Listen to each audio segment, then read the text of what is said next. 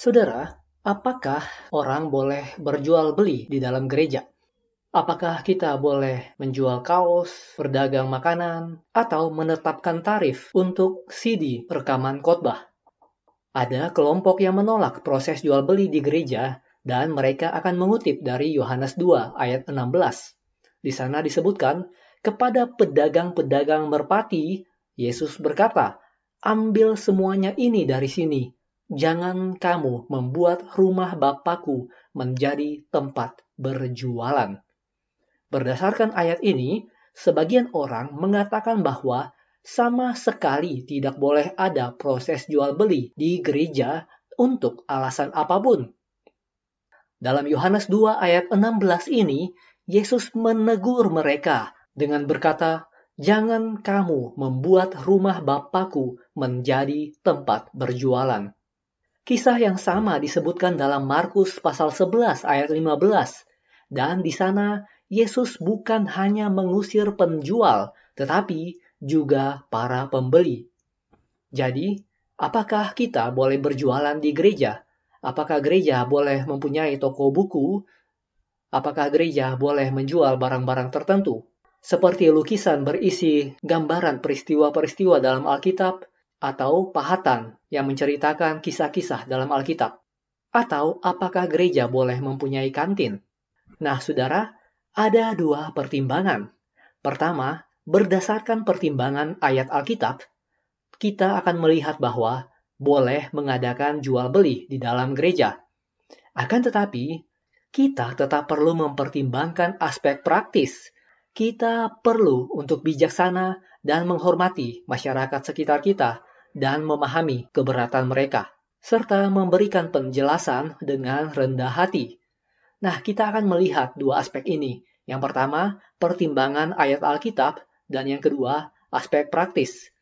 Saudara, memang Yohanes 2 ayat 16 jelas menyebutkan bahwa Tuhan Yesus tidak ingin rumah Bapa menjadi tempat berjualan. Akan tetapi, ulangan 14 ayat 22 hingga 25 sebenarnya menganjurkan untuk orang Israel yang tinggal jauh dari bait suci agar mereka menjual hasil ladang mereka. Kemudian mereka berkunjung ke tempat ibadah yang tidak dekat dari rumah mereka, lalu mereka dapat membelanjakan uang mereka di sana untuk segala yang disukai hati mereka atau apa pun yang diingini hati mereka. Ini disebutkan dalam ulangan pasal 14 ayat 22 hingga 25. Lantas, bagaimana dengan Injil Yohanes pasal 2 ayat 16 tadi. Bukankah Yesus menegur, jangan kamu membuat rumah Bapakku menjadi tempat berjualan. Nah, saudara, ketika keempat Injil mencatat peristiwa ini, lokasi berjualan terjadi di pelataran bait suci, di halaman tempat di mana jemaat berdoa. Di lain pihak, ulangan pasal 14 ayat 22 hingga 25 memberi indikasi atau memberikan isyarat bahwa proses jual beli boleh terjadi asalkan tidak berlangsung di tempat beribadah atau tempat berdoa. Markus pasal 11 ayat 16 memberikan kejelasan, Yesus tidak memperbolehkan orang membawa barang-barang melintasi halaman bait Allah. Ini adalah pelataran tempat orang beribadah atau berdoa. Jadi, bukan hanya berjual beli, tetapi Membawa barang melintasi pelataran ibadah pun dapat mengganggu proses ibadah. Akan tetapi, di gereja modern biasanya terjadi pemisahan antara ruang ibadah dengan kolportase ataupun toko ataupun kantin, sehingga proses jual beli tidak terjadi di ruang tempat berdoa atau di ruang kebaktian.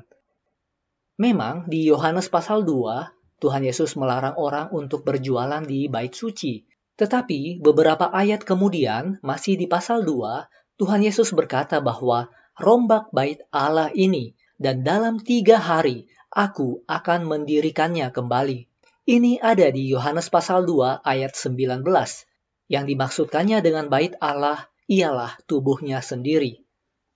Di Yohanes pasal 4 ayat 21, Tuhan Yesus berkata bahwa saatnya akan tiba bahwa kita akan menyembah Bapa bukan juga di Yerusalem. Yohanes pasal 4 ayat 23 menyebutkan bahwa penyembah-penyembah benar akan menyembah Bapa dalam roh dan kebenaran. Ayat 24 menyebutkan Allah itu roh dan barang siapa menyembah dia harus menyembahnya dalam roh dan kebenaran.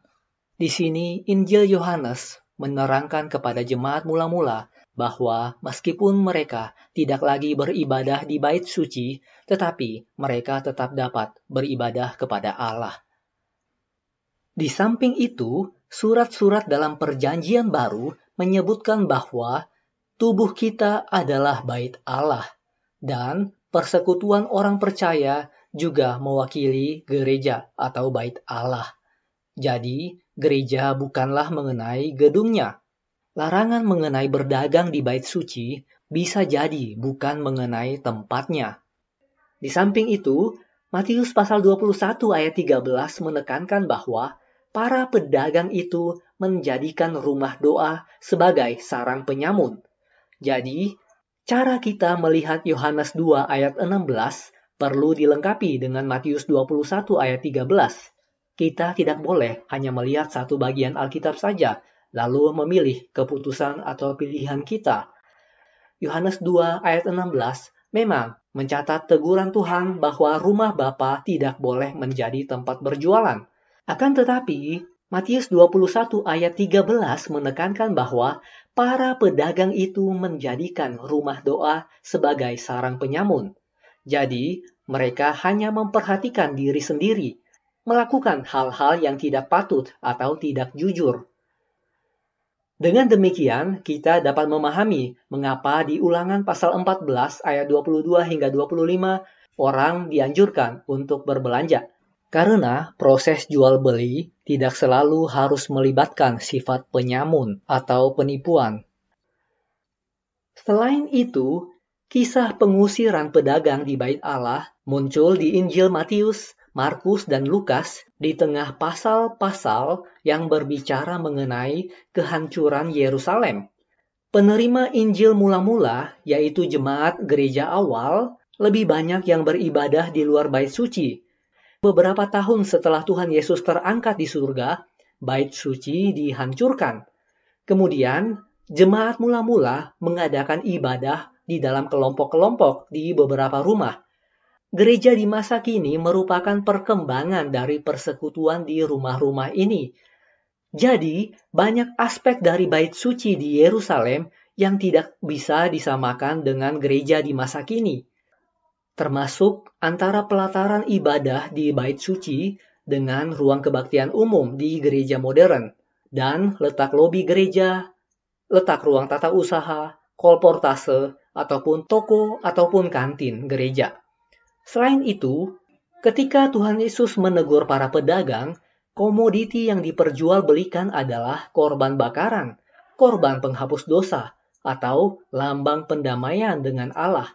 Bagi jemaat Kristen, pendamaian dengan Allah dikerjakan di dalam karya pengorbanan Tuhan Yesus.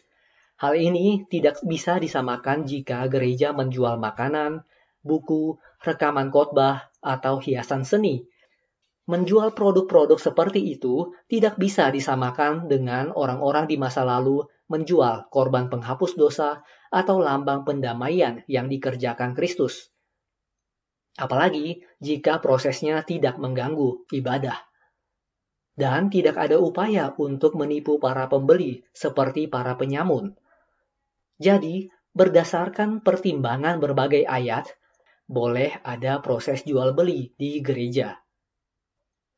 Meski demikian, kita tetap perlu peka atau mempertimbangkan situasi masyarakat modern yang beragam. Kita perlu menghargai mereka yang sulit untuk menerima pandangan ini.